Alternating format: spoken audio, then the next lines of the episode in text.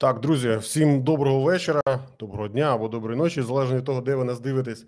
Е, мене звуть Назар. Ви на каналі Токер.ua, де ми час від часу розказуємо про якісь цікаві прикольні штуки. Е, а по суботам, ввечері, тут зазвичай якийсь веселий стрім з цікавими людьми. Е, Ця субота не є виключенням. Сьогодні я говоритиму із е, Сашою Шарко, це операційний директор компанії Archer Software із е, Дніпра. І окрім того, що він керує і займається аутсорсом, він також добре знається на криптовалюті. Я на криптовалюті не те, щоб дуже добре знаюся. Вона мені цікава, вона мені здається дуже перспективною. Я маю багатенько питань щодо цього, і я впевнений, що ви також маєте питання щодо крипти. Е, Будь ласка, ставте ваші питаннячка, підписуйтесь, ліпіть вподобайку, пишіть комент. Ви знаєте, що якщо вам цей стрім подобається, поширюйте його, робіть так, щоб е, його бачили якомога більше людей, і тоді цікавий вам контент з'явиться на більшій на більшій кількості екранів. Е, Отже, привіт, Олександре. Радий тебе бачити. Дякую, що ти знайшов Так, так. час на натхнення. Е, За 5, за 5 восьма Саші нема, нічого не, не працює. Я не розумію, що, що робити. Час від часу у нас якісь технічні питання. Тим паче, тим веселіше. Ну ось Саша на місці, е, чай заварений. Питання є. Е, Саша, скажи мені, будь ласка, як ти серйозна е, сімейна людина докотився до того, що став торгувати і взагалі займатися криптовалютами? Розкажи, будь ласка, Люд- як так стало? людьми, став, став торгувати людьми. Так. Е, ну, по-перше, я мабуть скажу, що я ніколи не був серйозною людиною і не хочу її. Бо, бо коли людина серйозна, то вже все, вона померла. Е, ну так, е, насправді, мабуть, це гарне питання, адже я, я взагалі хотів зробити такий дисклеймер для усі- усіх, хто нас чує, що ну, тобто я не є професіоналом в крипті, я е, не розробляю там власний якийсь коін чи чейн, не робив самостійно SEO, але я є ентузіастом. Тобто я дуже я багато років тобто, цим цікавлюсь, мені ця тема інтересна, е, і, і з цього я можу робити якісь там висновки чи знання. Тобто, як це сталося? Ну насправді досить логічно, адже мені завжди були цікаві технологічні якісь е, е, нові речі. Тобто я досліджую і переглядаю завжди технологічні тренди багато років вже, що працюю в індустрії, і, і взагалі там я був інженером, і програмістом, і мені тоді ще це було цікаво. Тобто я монітор завжди моніторив, що новенького трапляється в технологічному. Я вже ж коли е, там не, не, не перші роки, е, коли Сатоші тільки релі- релізнув, релізнув док- документи, але ну, мабуть, що там е, на той період, коли то, то вже була ця історія з піцею і так далі, там може 2009 рік. Я щось вже чув про, про крипту, про чейн і так далі.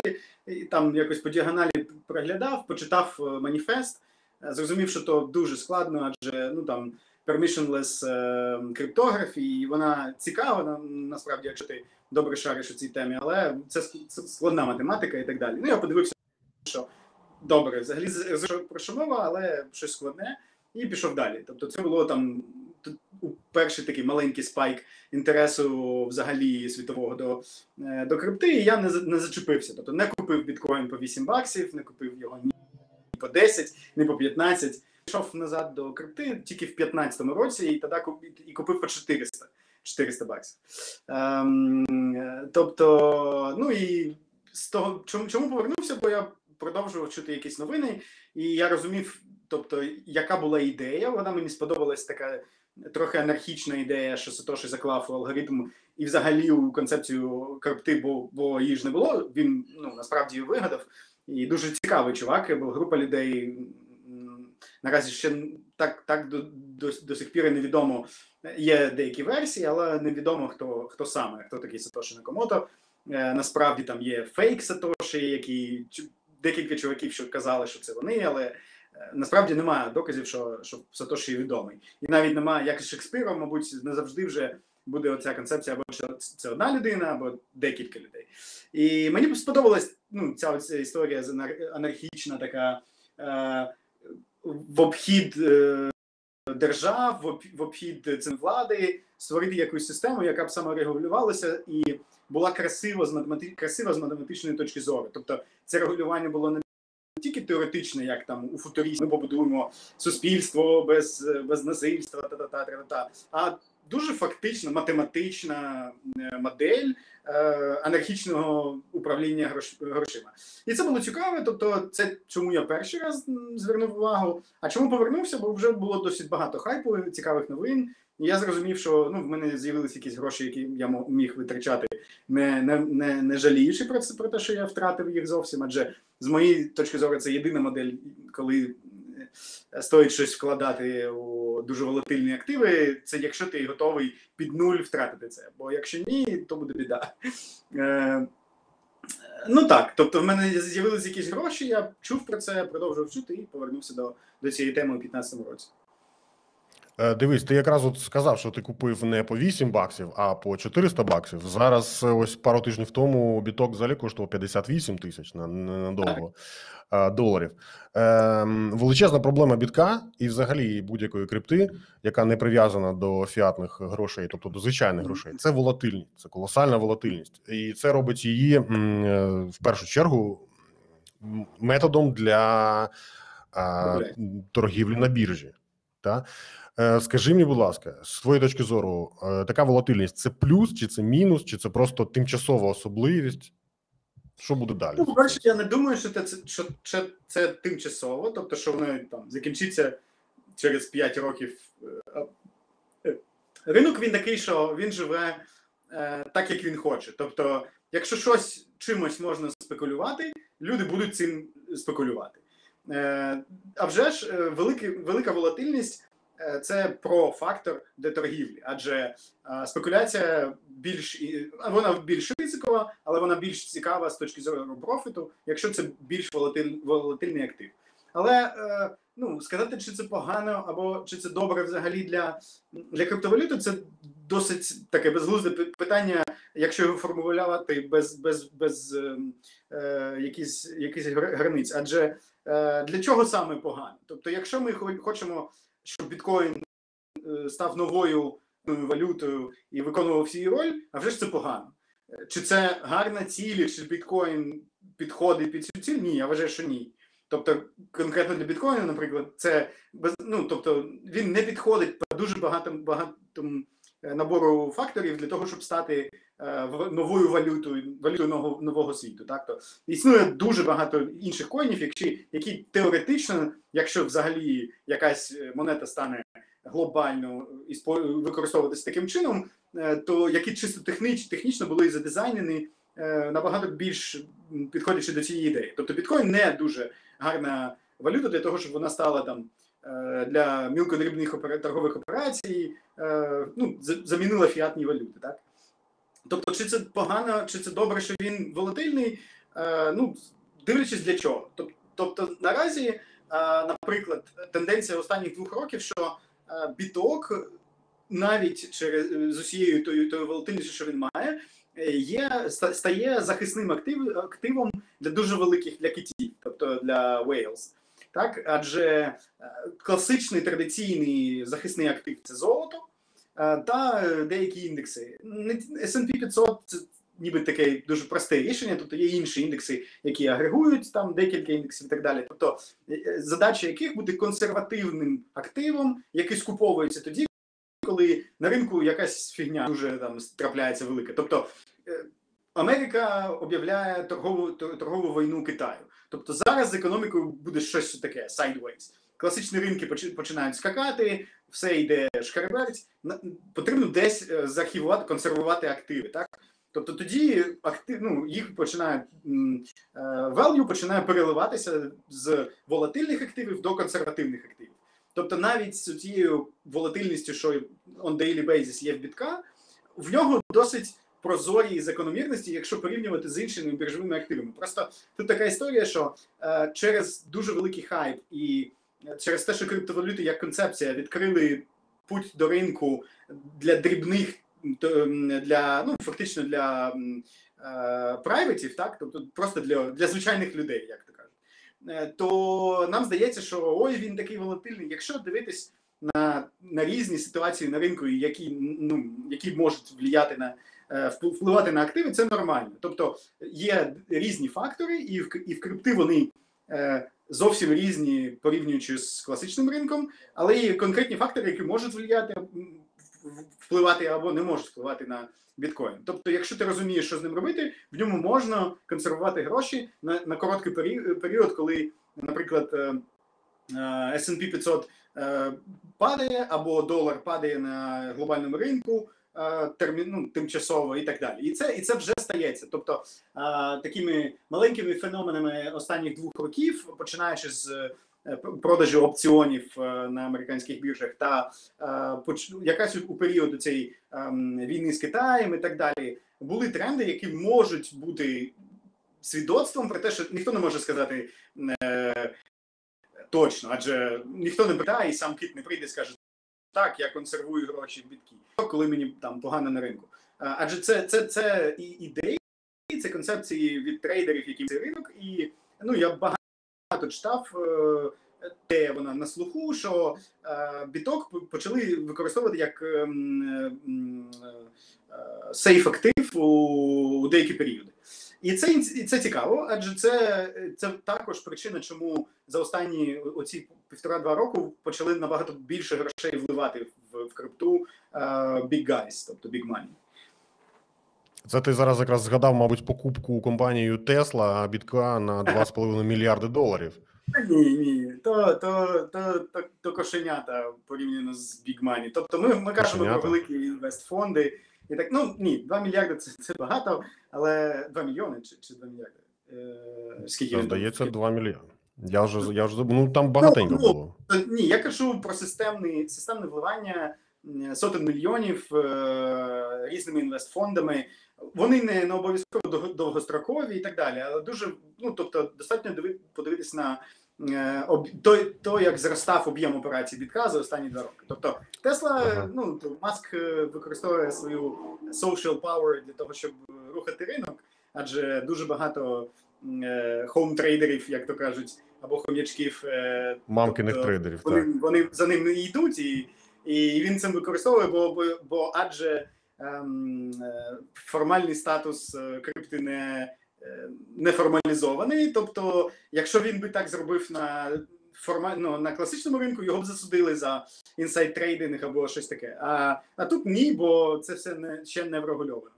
Ем, адже він просадив там е, якийсь актив, і, наприклад, якщо можна доказати, що він після цього його купив, то це inside trading і за це б'ють по руках.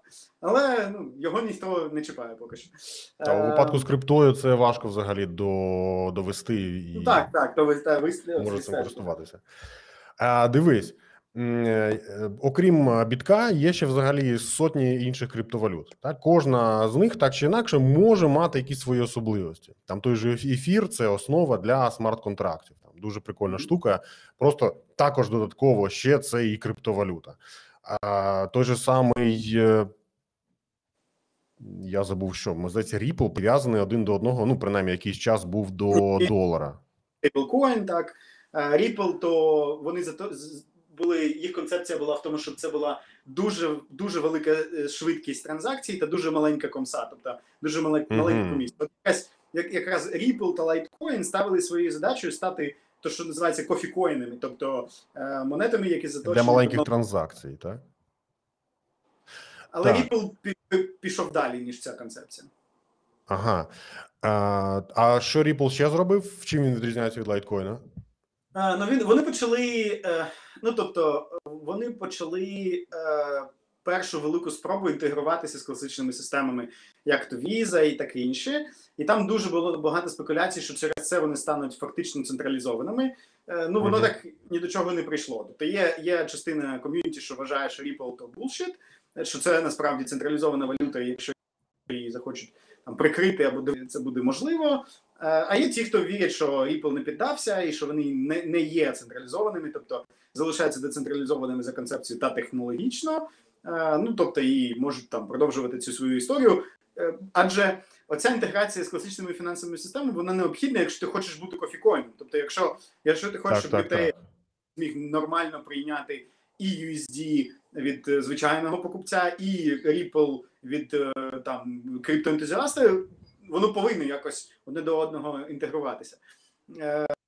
Ну, не обов'язково, але як говоримо про, про глобалізацію, тобто масову інтеграцію, це необхідно. Ну, ось якраз так. тут говорять про те, що там є щиткоїни. Варто зазначити, та Ну, що сказав, що більше це щиткоін. Тобто, тобто може казати, є нормальні коїни, це інше то щиткоїни. варто зазначити, що крипта вона тоді чогось варта, доки в неї люди вірять. Та? Тобто, поки її продають і купують, тоді вона щось варта. Тобто, якби а, біток ніхто не купував, він би прям 50к ніколи не коштував. Та? Вже ж Тобто, так, так. Це, це така собі домовленість Але і це віра. така цікава історія, як то історія грошей або історія фінансового обміну людства. Так? Адже Так, якщо так. ми кажемо, це було це була дуже фані така історія, ще, мабуть, десь там е, щось 16-17 рік е, біткоін-конференція, і тоді ще влада був, був цікавий момент, коли усі українські НБУ та усі інші е, аналогічні структури в інших странах вони просто ще не знали, що робити, е, що з цим робити, як себе вести. Типа вони зараз І знають, ти думаєш? випадок, про всяк випадок був, був такий короткий тренд, десь півроку. Е, вони так також загравали з е, криптоком'юніті, тобто і приходили на конфеї там. І от то була біткоін-конференція в Києві, здається, і був е, чувак з, е, е, з НБУ, я не пам'ятаю, що там за, за, ну, якийсь чиновник, якийсь екзекутив з НБУ. І він там ну, казав, що так, НБУ не проти бітка, і взагалі там ми, ми такі всі за інновації. Але ж ви повинні розуміти, що за цим типу, нічого не стоїть. Тобто нема, нема ніякої реальної цінності, і це дуже дуже частий аргумент. Немає ніякої реальної цінності за криптовалютою. І хто-то в залі каже, а яка реальна цінність є на, наразі за гривню? Тобто на, на, на даний питання, момент так. е, запас, український запас покриває об'єм гривни, що є на ринку, не більше ніж на 20%. Тобто то, точну цифру ніхто не знає, але точно не більше ніж на 20%. Тобто, ну це, це дуже складно довести, і це кримінальна була б справа, і так далі. Але історія в тому, що от ті гроші, які ми платимо кожен день, які ми приймаємо як оплату, як ми використовуємо, і навіть є нещасні, хто використовують їх як консерв для консервування активів. Е, тобто, е, адже за цими бумажками нічого немає фактично, от, тої, тої е, канонічної того святого гралю, якась реальна стоїмость. Адже адже протягом усього всієї історії людства були періоди там, коли золотовалютний запас, коли який теж був ну не не, не то, що там фікцією, але це теж теж синтетична концепція. Тобто е, ні, ніхто не знає, яка та кількість. Ну на, наразі від нього вже відказа, е, відмовилися, але і навіть у той момент, коли це це, це використовувалось як е, деяка. Е, Сейф, сейф захист е, отих доларів, тобто валютний запас там США і так далі. Е, навіть тоді було зовсім не зрозуміло, а скільки, а скільки нас, насправді того золота, і, і наскільки до якого об'єму він покриває ці бума, просто папірці, якими люди обмінюються. Е, і це дуже цікава тема, бо є там знов ж таки футуристичні ком'юніті, які кажуть, що будуть будувати комуни без грошей, тобто не буде ну, фінансового обороту, буде тільки товарний або бартер е, оборот. І е, психологи та економісти кажуть, що це булшіт, адже для людини нормально якийсь. Тобто, якщо не буде грошей, буде щось інше, що люди просто приймуть. Ну добре, то будуть там пуговки, або ну, наприклад, проводять як, як приклад, коли стався дефолт, СССР почав розвалюватися, і коли гроші моментально девольвали, девольвували, тобто це стало просто бумагою. Адже пропала ото, ото концептуальна віра. Тобто нічого не змінилося з точки зору якогось там золотовалютного запасу СССР. Адже просто розвалилася система, і всі люди сказали, так це вже більше нічого, ну тобто їх не приймають. Ніхто не може за них купити або продати. І це стало бумагою. І у той момент люди почали використовувати горілку, пляшки горілки, е, і це, це було там декілька місяців. І тобто горілку брали навіть ті, хто її не п'ють, адже її брали, щоб потім її обміняти на Щоб щось потім оплатити неї щось. Так. Так, і, і, і чи важливе насправді реальна цінність тої горілки е, в пляшці в той момент, коли її обмінюють на сапоги? Якщо ти можеш е, купити два черевика, то немає значення, скільки коштує спирт. Бо що таке коштує? І, ну, і якщо ми перейдемо до цього, то реальна стоїмость криптовалюти це така ж ефемерна величина, як усі гроші, що були до того в людства. Так, але я знаю, як і що можна порахувати. Це кількість і ціну електроенергії, яка витрачається на майнінг, та на створення крипти. Може бути. Я от зараз хочу показати. Е, ти знаєш, та ти, ти чудово знаєш, скільки це все. Так, воно там космічні цифри. Е, я, щоб не бути, е, не, не бути тим, хто не підкріплює. Так, так. Так, ось є Кембриджський центр, та, який е, показує, який розраховує відповідно, скільки витрачається щороку. Consumption. Так, consumption. Отак я зроблю, щоб було всім видно. 127 тераватт на годину витрачається в середньому витрачається щороку. Так?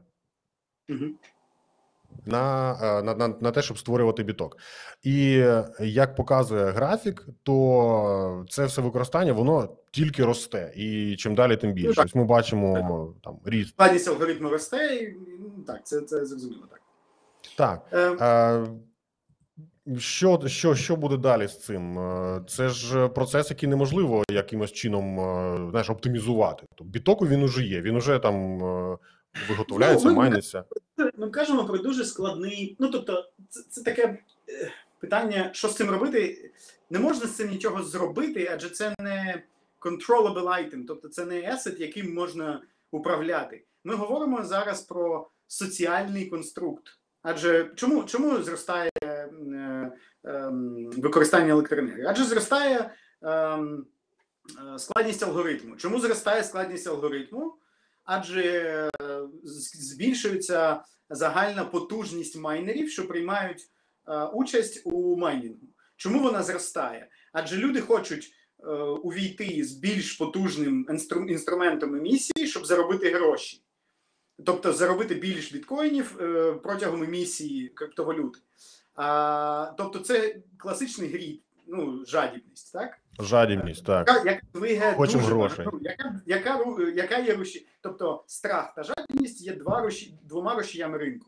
Тобто увесь фінансовий е, нинішній увесь фінансовий світ він рухається двома е, greed, greed and fear. Так є навіть м, графіки, які моніторять м, по, по будь-якому активу на ринку. Ти можеш навіть знайти gauges, е, які показують тобі показники е, greed versus fear по цьому активу на ринку. І тобто жадібність це один із рушіїв економіки, сучасної економіки.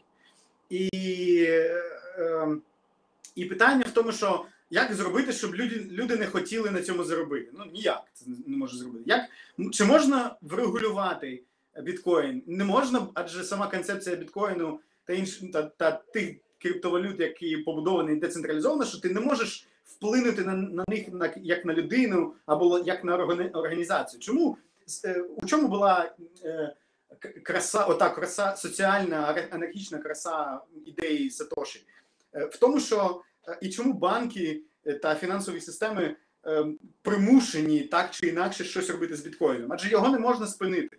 Тобто, якщо багато людей вирішили, що вони хочуть це робити, він став достатньо популярним, щоб вони хотіли майнити. Нема технічної можливості це зупинити. Тобто, це не це, цей, цей звір вже давно, вже як 10 років вийшов із пляшки. Його не можна засунути назад, його не можна зупинити, його не можна направити в деяке русло. Тільки працює з усіма майнерами. А що таке з усіма майнерами? Коли е, це, е, це класична історія форків. Тобто, якщо ти працюєш з деякою ком'юні, деяким ком'юніті, ти кажеш, а давайте ми, ми от зараз усі припинимо дуже багато майнити. Давайте зменшимо потужність е, ем, е, нетворку. І це можливо. Алгоритм це, це, це закладено в алгоритм. Тобто у ті періоди, коли протягом якихось спекуляцій майнери відходили від майнінгу. Наприклад, коли BCH відколовся, перший перший форк майнінгу, там для того, щоб е, переманити більшу частину ком'юніті, ті, хто організував форк, вони спекулятивно зробили е, перехід майнерів тактичний протягом одного-двох місяців або тижнів е, на інший форк. Тобто, щоб вони вийшли з майнінгу біткоїну і почали майнити BCH. І, і, і вони зробили це в дуже правильний момент. У біткоін алгоритмі е, перерахунок складності алгоритму виконується кожні два тижні. Тобто вони почекали, коли І ці дати відомі вже ж. І коли перерахувалася складність, вони відізвали майнерів, тобто соціопсихологічно домовилися з ними, щоб вони вийшли з бітка. Ну не всі, а вже ж, а велика кількість, достатньо велика кількість. Вони вийшли з бітка, пішли у BCH, і через це біткоін, е, тобто складність алгоритму була дуже висока, потужність дуже впала порівняно з цією складністю, і транзакції не проходили по 2-3 дні, там 72 часи е, години, там середня довжина транзакцій була і так далі. Е, Довжина е, е, час обробки блоку. І, е, і ну і так, тобто частина ком'юніті вийшла і почала майнити BCH. Потім сказала, та це щиткоін, і повернулася до, до бітка. Тобто не можна просто взяти і всім майнерам сказати: ну все, чуваки, давайте, не будемо заробляти гроші, будь ласка, бо це для планети важливо. Це таке ж це така ж спекулятивна комерційна величина, як і електроавтомобілі або будь-який інший соці- соціоекономічний конструкт. Тобто, що з цим робити? Нічого з цим воно якось буде еволюціонувати. Але є така цікава, є такий цікавий аргумент, адже ну в той момент, коли почався роз, ріст популярності крипти, спочатку воно як завжди, тобто е, класична фінансова система спочатку просто не, не звертала уваги. Ну тут він був дуже маленький і не стоїв його. Потім він став досить відомий. Там почався перший хайп. Е, і е, ну, вони почали насміхатися. Ну, то це та, та херня, тобто нічого з цього не буде. Ну, ну да, ну да. Зараз ви е, там е, перекинете стіл, що кажуть, round- flip the table економічної системи. Нічого не буде. Ну тобто, так, чуваки, грайтеся. Потім вони зрозуміли, що ні, воно працює і. І об'єми, тобто, після того, як е, е, об'єм торгів на бітки ем, е, за, за, за, там, за день почав перевищувати деякі фінансові активи, вони зрозуміли, що ця історія не закінчиться, не закінчилась і не закін... і не закінчиться. І почались далі, далі там, спроби регулювати і так далі. Але коли, коли ти доходиш до самої концепції, стане зрозуміло, що не можна це врегулювати. Воно, воно так побудовано, що його не можна врегулювати.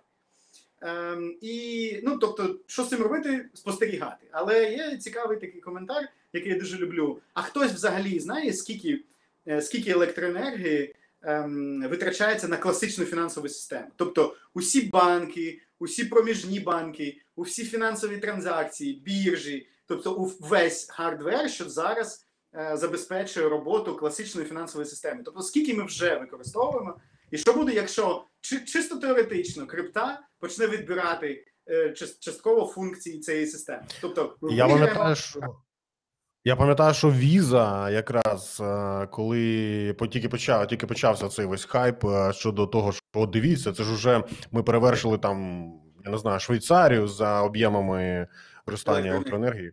Та зараз уже там Аргентину перевищив біток. То віза тоді під шумок опублікувала статтю з інформацією про те, що дивіться, а одна транзакція віза використовує ну там, типу, в 10 або що менше разів електроенергії, ніж е, біток. І, типу, на цьому також е, зробило собі свій хайп. Ну, то що, ну, то, то така одна транзакція візи, тобто, ну, а, а де всі біржі, тобто, ну, ми говоримо про одну операцію, так? Але ж для того, щоб ця операція існувала, потрібна вся система навколо неї, яка теж потер, ну, використовує енергію. Тобто я не, і- в мене насправді нема е, інформації, що, що крипта використовує менше. Мабуть, вона використовує більше енергії. Але чи це є проблемою, або чи, чи, чи що важливіше, чи, чи ми можемо щось зробити з цим? як з концепцією, ні, ні, не можна. Тобто технологічно алгоритм, тобто той же Сатоші, це не була не була ціль тих, хто це вигадав. Вони розуміли, що так може статися, але це не є ціллю самоціллю системи. Адже алгоритм Мгм. він побудований таким чином, що якщо зараз домовитися з е, там більшістю майнерів бітка, що а давайте ми скинемо потужність е, і будемо використовувати більш е, екологічні системи, то через два тижні е, алгоритм повністю перебудується, і все, і ми, і ми більше не будемо використовувати цю. Тобто е, період зміни два тижні. Я не знаю, як швидко віза може скинути свої потужності. Тобто за два тижні або за Я два думаю, вона навіть не захоче цього робити, якщо на те так, ну як так, так і так далі. Ну тобто, чисто технологічно це це можливо, але соціоекономічно це неможливо. Люди не будуть цього робити. І, і це і, і ота магія, оця магія оцеї анархічної концепції, вона, вона цікава в тому, що це пряма модель поведінки люд, масових людей. Тобто, те, як люди реагували на форки, те, як вони приймають рішення як ком'юніті, дуже великі ком'юніті, дуже мало пов'язаних один з одним людей. Тобто, це то, як працює цей організм, це дуже цікава така еволюційна картинка. Адже це фактично є той мас, та масова людина, якою ми є, якою ми є е, ну, як людство. Так, це якась його частина. Вони ці люди там мають якийсь технологічний бекграунд, або е, хтось з них більш там ем, entrepreneurial, та там е, пейсатий чи ні. Але це якийсь сабстракт людства, але фактично це досить велика ем, така соціальна істота. І за нею цікаво спостерігати, але її, не можна е, управляти прямим, тільки косвенними інструментами. Е, В крипті є там деяка романтика, так? В крипті є ось ця Так, е, перекинемо владу, так, так, так. Революція. жага свободи, коли ти думаєш, ось ну нарешті ми зможемо е, ну, забути так, про так. там ці глобальні там 12 дідусів, які всім керують, та умовні, або е, там позбутися зафіатних е, грошей і все оплачувати тільки криптою. Ну, в цьому дійсно дещо є. Та? І на цьому пасуться дуже багато як е, дійсно романтиків, так і людей, які просто заробляють гроші. Тобто їм все одно що, що продавати. Головне, щоб ну що це приносить гроші. А пам'ятаєш, був е, та навіть був є такий Джон Мак, Мак, Маккейф, Макафе. Як я не знаю, як правильно Мак, Макафі. Макафі. Та це той чувак, який є власником того самого Макафі антивіруса. Е, І він 2017 року написав, що е, я пів'я- дуже 500, 500 тисяч, пів, пів, півмільйона, так? 500 Так, так, так. Він написав, що хлопці, так і так. Я дуже вірю в біток, і він до Та, кінця 17 до кінця 17 року буде коштувати 500 500 тисяч. Через Так. кілька місяців він написав, що навіть не 500 тисяч, а мільйон до, до кінця, ну то до, до кінця 20-го року, та через три роки. І у випадку, якщо там цього не станеться, він обіцяв з'їсти якусь там частину свого тіла на центральному телебаченні е, штатів. Ну це вже звичайно діч якась. Ось е, цього не сталося. Е, Очікувано не сталося. Люди почали хейтити і, і, і форсити цю тему. Там почалися, ну звичайно, там купа всяких мемчиків. Класична тема, куди ж без мемчиків. Так, І е, навіть зробили сайт dickening.com, на якому йшов countdown. Тобто такі собі, ну вони рахували, скільки ж ще залишилось часу до того, як він з'їсть цю свою частину тіла. А, врешті-решт, навіть блін, навіть The Next Web і, і Mashable писали про це. Врешті е, наступив 20-й рік, нічого не стало. Закінчився 20-й рік, нічого не сталося, і він написав буквально таке. Uh, wake the fuck up. What idiot thinks anyone is going to eat their own dick ever, especially on TV? Are you that idiot? Ну, тобто він сказав тобі, чуваки, Ну, ну, так, я ж пожартував. Ну що ви ну, неправильно зрозуміли? Але поміж жартами, е, яка твоя, ну, пред- predict- як сказати українською, яка твоя prediction? Як сказати українською prediction? Щодо ціни бітка. Ем, Яке твоє очікування щодо ціни бітка? Ну, Через там, вже- наприклад, 5 років. Так, а вже ж я зовсім не знаю. Тобто я не можу сказати ніякої, назвати ніякої цифри, адже це дуже спекулятивний інструмент. Тобто він завтра може стати лям, і я не буду здивований, або він завтра може знов впасти там до 9К. Я, я не думаю, що е, буде нижче 9, там, ну, ну 6-9К. Я не думаю, що ми колись, колись ще побачимо 6К. Е, Але, але якщо просто передивитись історію, як він, він змінявся, які нові фактори починали грати е, та, та впливати. Я не вважаю, що хтось, хто може, хто каже, що він назве цифрою, це булшіт.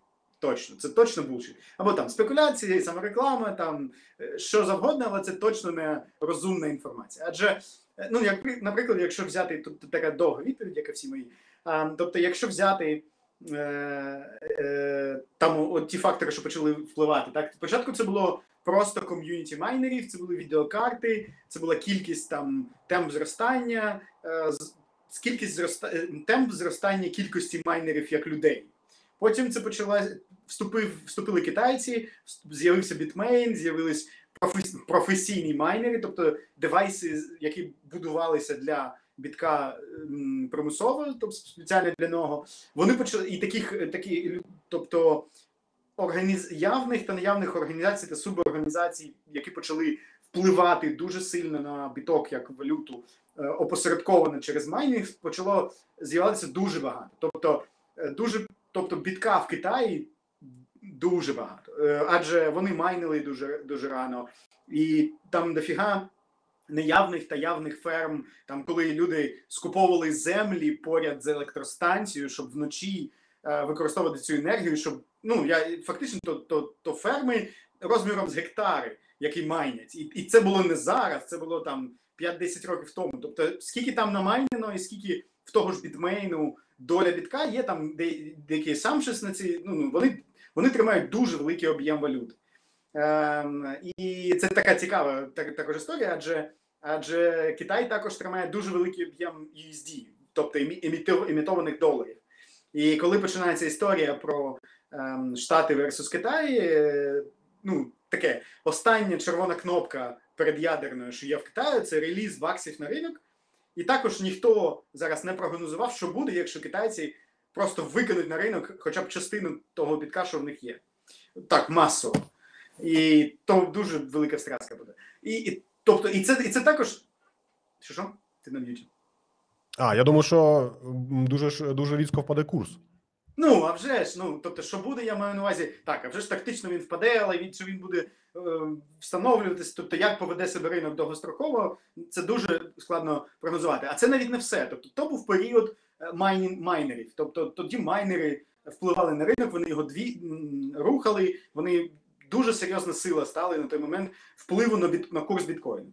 Потім почалося інтегрування в класичні фінансові інструменти та прихід великих чуваків, в кого вже були е, класичні фінанси. І це було дуже повільно, адже зрозуміло, це консервативна публіка, плюс це дуже новий інструмент, плюс початок регуляції і так далі. Тобто, ці перші опціони, які там в 19-му, здається, році почали торгуватися, це було, це було дуже знаковий момент. Адже це був офіційний, офіційний початок е, фінансування біткоїну як активу класичними фінансовими трейдерами та фондами і так далі. Перші опціони вони ще були такі, тобто мал, малий об'єм давали і так далі. І так далі. Але протягом цих останніх років, тобто великі, великі хлопці увійшли у, у гру. І сказати зараз, як воно як ці фактори е, будуть компенсувати, це, це дуже багатофакторна система. Отже, ніякої цифри я не назову. Але я скажу, що я вважаю з точки зору трендів. Тобто, я вважаю, що курс буде зростати. Адже є тактичні ресурси його завалити, і навіть завалити його там надовго. Тобто, ті ж китайці, якщо захочуть е, в- обрушити, тобто звалити ринок на півроку, я вважаю, що в них об'єму буде достатньо. Тобто вони просто кожен раз, ну чисто технічно, вони можуть просто кожен раз, кожен раз, коли е, валюта буде коректувати, дати знову і знову е, якісь об'єми на ринок для того, щоб просаджувати нижче, і нижче, і нижче. Ну добре, це буде ну якийсь час це, це може тривати.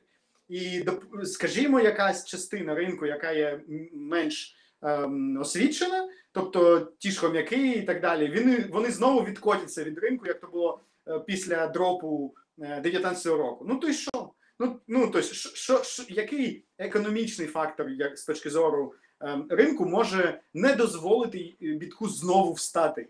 Адже після ну ну добре, тобто хом'яки скажуть ні, все, крипта померла черговий раз, все, ми виходимо, заберуть свої гроші. Е, китайці зупиняться, чи в них закінчиться біток в якийсь момент, і вони самі почнуть скуповувати його назад. Та інші фінансисти, які розуміють, як це працює, також почнуть скуповувати його назад, і він знову знову почне зростати е, так чи інакше. Чи він знову до тих величин, як би як швидко і так далі. Тобто, це, це перший фактор. Е, другий фактор, який е, е, також дуже важливий, це та сама лі- лімітована емісія, тобто та сама концепція, яку ще, ще Сатоші заклав. Адже е, ну, тобто є фактично заздалегідь відома кількість бітків, що буде імітована, і е, всі це знають. І в якийсь момент емісія припиниться. припиниться. Там можна навіть прорахувати по типу з нинішньою е, складністю алгоритму чи з нинішньою потужністю, скільки ще часу буде емісія і коли вона зупиниться знову. Е, Це а не дуже точний. А я не знаю, бо же- адже цей прогноз міняється кожні, кожні два, два, два тижні, коли міняється складність. Тобто вона всю, весь час складність зростає. Це означає, що ну, е, стратегічно цей, цей строк наближується. Тобто, чим більше е, майнерів вкладають, тим більше того електричного ресурсу, про який всі так печуться, е, всі такі великі екологи печуться, чим більше його вкладається, тим швидше емісія закінчиться протягом деяких років. Це також взагалі відповідь на коментар до того питання. Тобто, у той момент, як коли емісія припиниться, існує дуже багато спекулятивних ідей, а як далі буде існувати е, взагалі-то система. Адже для майнерів більш не буде е, ніякого змісту майнити. Тобто концепція proof of work, яка зараз що то, що то за алгоритм, тобто що він робить? Фактично, чому біткоін є е, такий е, бездумний, бездумне витрачання електроенергії? Адже фактично, ото зростання комплексу цієї задачі, воно синтетичне. Тобто, це просто математичне, математичне рівняння, яке розраховується таким чином, що е, при визначеній потужності майнерів вони будуть, вони будуть, е, е, вони будуть його вирішувати приблизно там якийсь період часу короткий. Я не, ну тобто той період, за який е, фактично валідується блок. Мгм. І ідея в тому, що оця робота, робота вона не має ніякого змісту. Вона робиться просто для того, щоб брати ем, вигравшого майнера. Тобто там маленька сукупність майнерів, що вирішить цю задачу першою, вона отримує біткоїни, які будуть імітовані алгоритмом. І Останнє. оця складність, оця ота математична задача нужна тільки для того, щоб зрозуміти, хто з них перший. Е, і сама по собі вона не має ніякого змісту. І, і взагалі-то є, є криптовалюти, які імплементують якісь е, корисні алгоритми. Тобто навіть Ethereum е, зараз ще до того, як він перейшов до Proof of Stake, я поясню, що це таке. Тобто він ще зараз на Proof of Work. Фактично, його робота це якраз валідація смарт-контрактів. Тобто Ethereum сказав: а чому оця вся потужність йде просто в повітря? Давайте на щось на щось корисне її використовувати.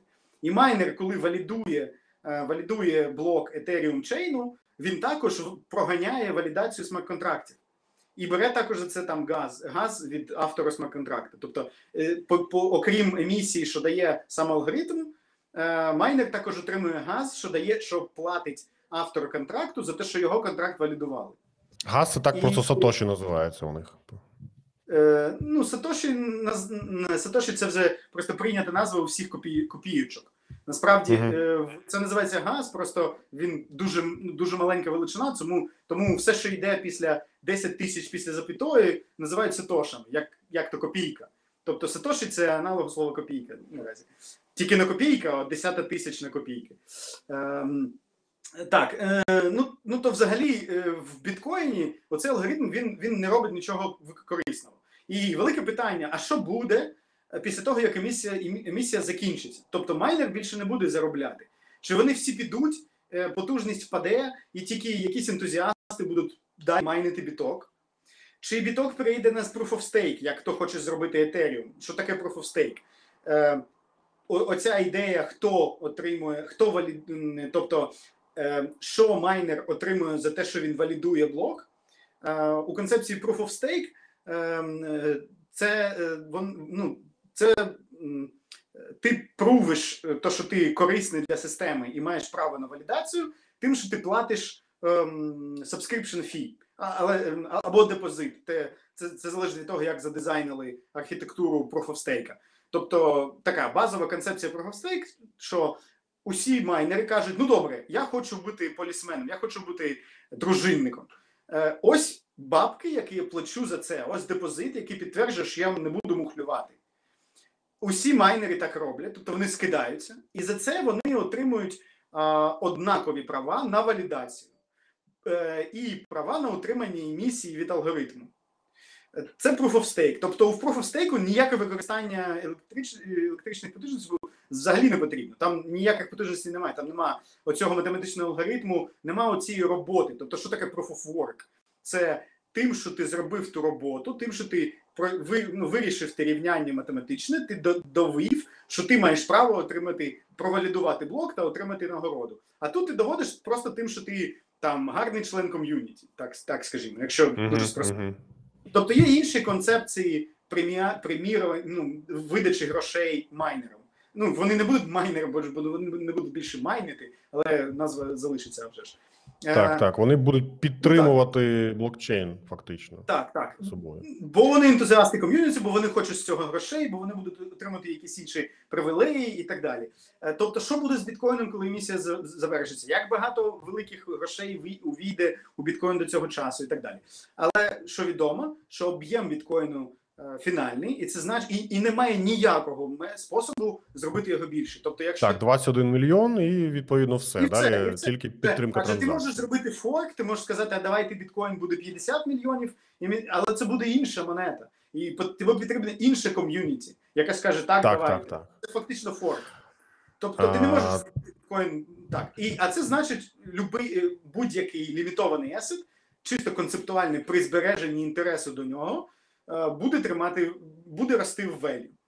Е, Мгм. Але вже ж е, як швидко рости, чи буде він падати, е, і так далі, це дуже спекулятивне питання. Тобто, Нам тут якраз пишуть, що останній біток буде добуто в 2140 та роках. Ну, Ну, я думаю, що це потужністю. Може там хтось буде Як- на плазмових двигунах це майнити. так. Як писав Насім Талеб, ми не можемо ні підтвердити, ні спростувати це твердження. А, і наступне, е, це неправда. Це то, що щодо складності, та емісія фіксована, адже складність перераховується. Ну наскільки я розумію, то дивлячись, ем, якими критеріями ми рахуємо, Наш, можемо е, рахувати ту ж складність, але більш. Прошу? Вона, тобто, ну то, що він каже, вона не фіксована, вона халвиться. Тобто алгоритм прорахований таким чином, що після кожної потужність, е, тобто або комплексність алгоритму, це вона просто ем, визначає, скільки наразі треба е, потужності, щоб валідувати блок протягом цих двох тижнів. І це все. А м, лімітація емісії вона закладена окремо в алгоритм після кожного е, деякої кількості блоків вона ділиться навпів. І це вже було там чотири рази. І, і у якийсь момент, коли кількість емітованих біткоїнів буде 27 мільйон, е, алгоритм перестане видавати нові біткоїни. Тобто вони перестануть емітуватися алгоритмом, і Мгм. все закінчиться. Тобто просто вся емісія перейде на майнинг інших валют і підтримку.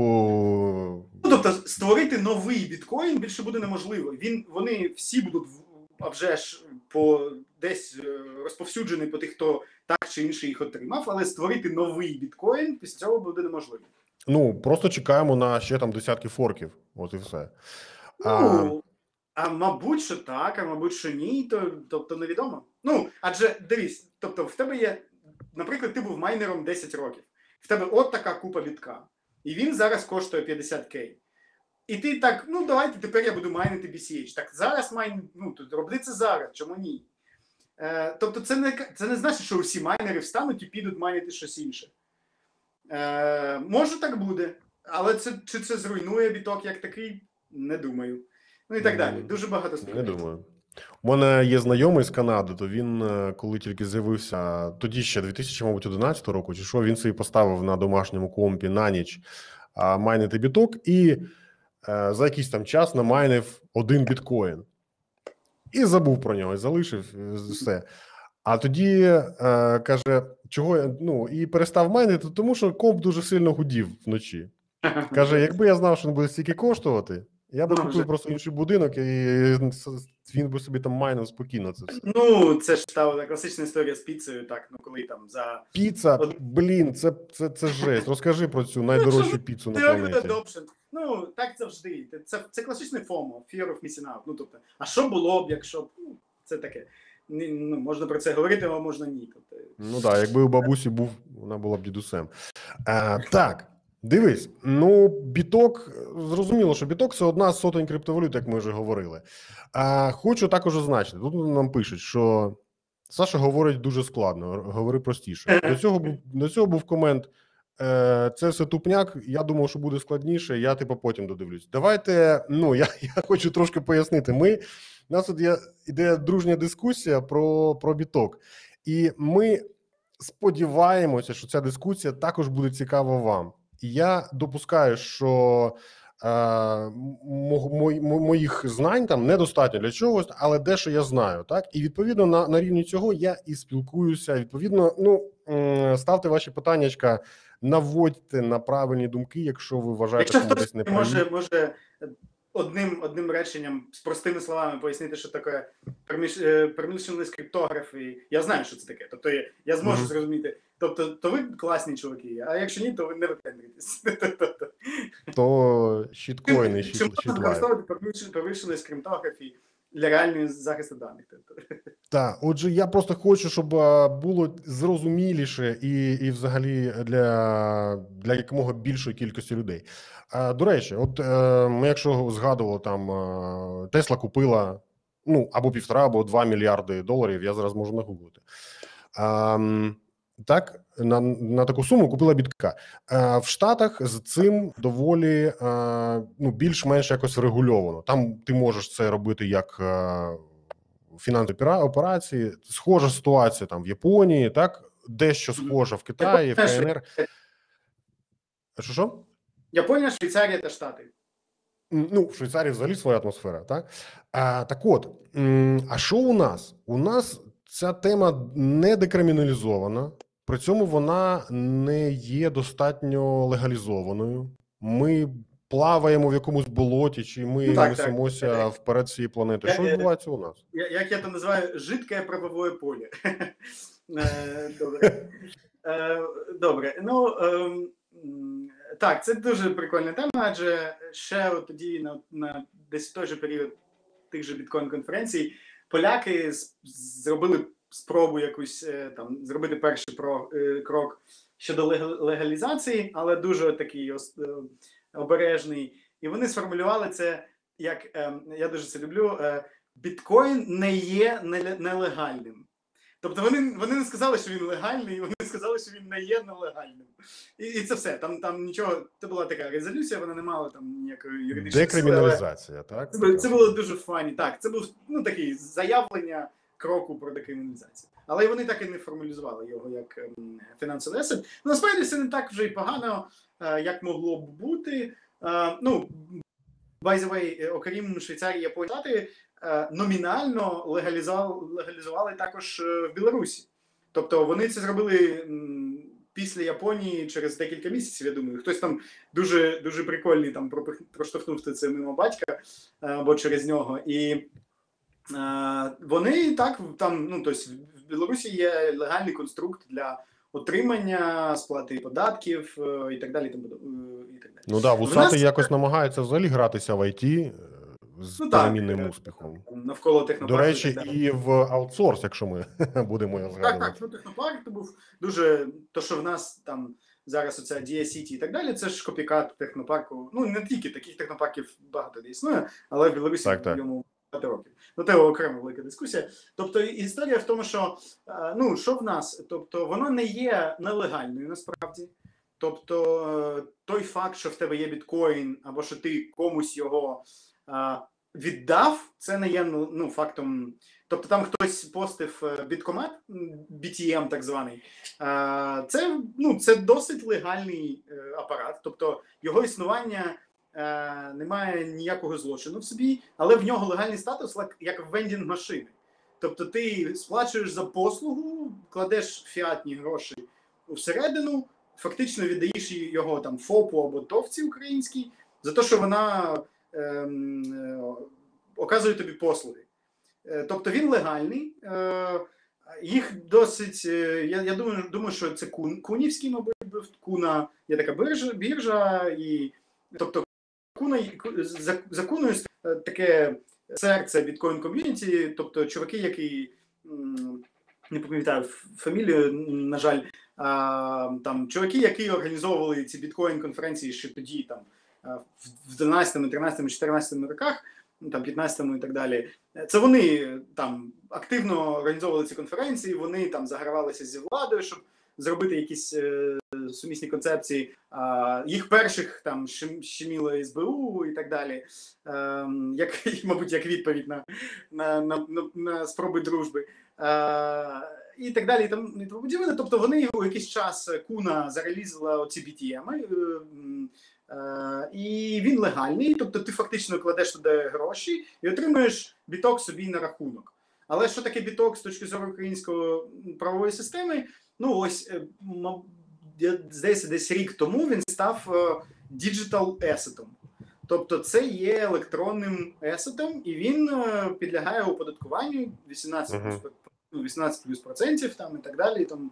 Тобто, якщо ти отримав біткоїни е, там офіційно, то ти повинен будеш задекларувати з них дохід, коли ти формалізуєш його у, у класичній економічній системі. Тобто, е, ну їх статус не є прям напряму таким самим, але з точки зору е, оподаткування і так далі, це працює також так само, як якщо в тебе акції або ти отримуєш дивіденди.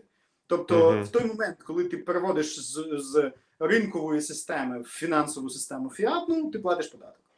Мгм. Тобто, коли ти отримуєш благо, цей фінансовий есет е, на свій банк, ти повинен задекларувати та ну, отримання доходу таким чином і сплатити податок. Мгм. Він вони легальні, насправді не дуже зручні через бо податок великий, і всі чекають, що буде ще одна ще один етап, е, коли їх відокремлять від от тих класичних там віртуальних грошей і зроблять окремим есетом. Адже там є питання ну, легалізації е, майнінгу як такого, тобто і фактично, ну а ж ніхто не скаже, що це імісія або імітувати фіат може тільки держава. Але от ті ж Білорусі, Японії так далі, це формалізовано. Тобто ти, ти можеш ти можеш робити певну роботу, яка дозволяє тобі отримати оцю оцей есет, і, і це легальний спосіб його отримати. Тобто є легалізація майнінгу у цих країнах і так далі. Е, ну, у Штатах також формалізований а, ну, як security токени е, та utility токени. Тобто це формалізація інших токенів для авторів чейнів. Тобто, коли ти імітуєш, е, створюєш систему, яка імітує оці, оці величини, якими починають користуватися ну, інші люди, е, ти повинен е, формалізувати і відповідати за нього як ем, за security або utility токен. Але адже. Нема, нема того, кого можна притягнути до відповідальності серед емітентів, бо біткоін ком'юніті це купа людей, це не одна організація. Так, є, є ком'юніті, я забув, як вони називаються, що, що фактично обслуговує технологічну частину, вони обновляють, обновлюють алгоритм, апдейтять і так далі.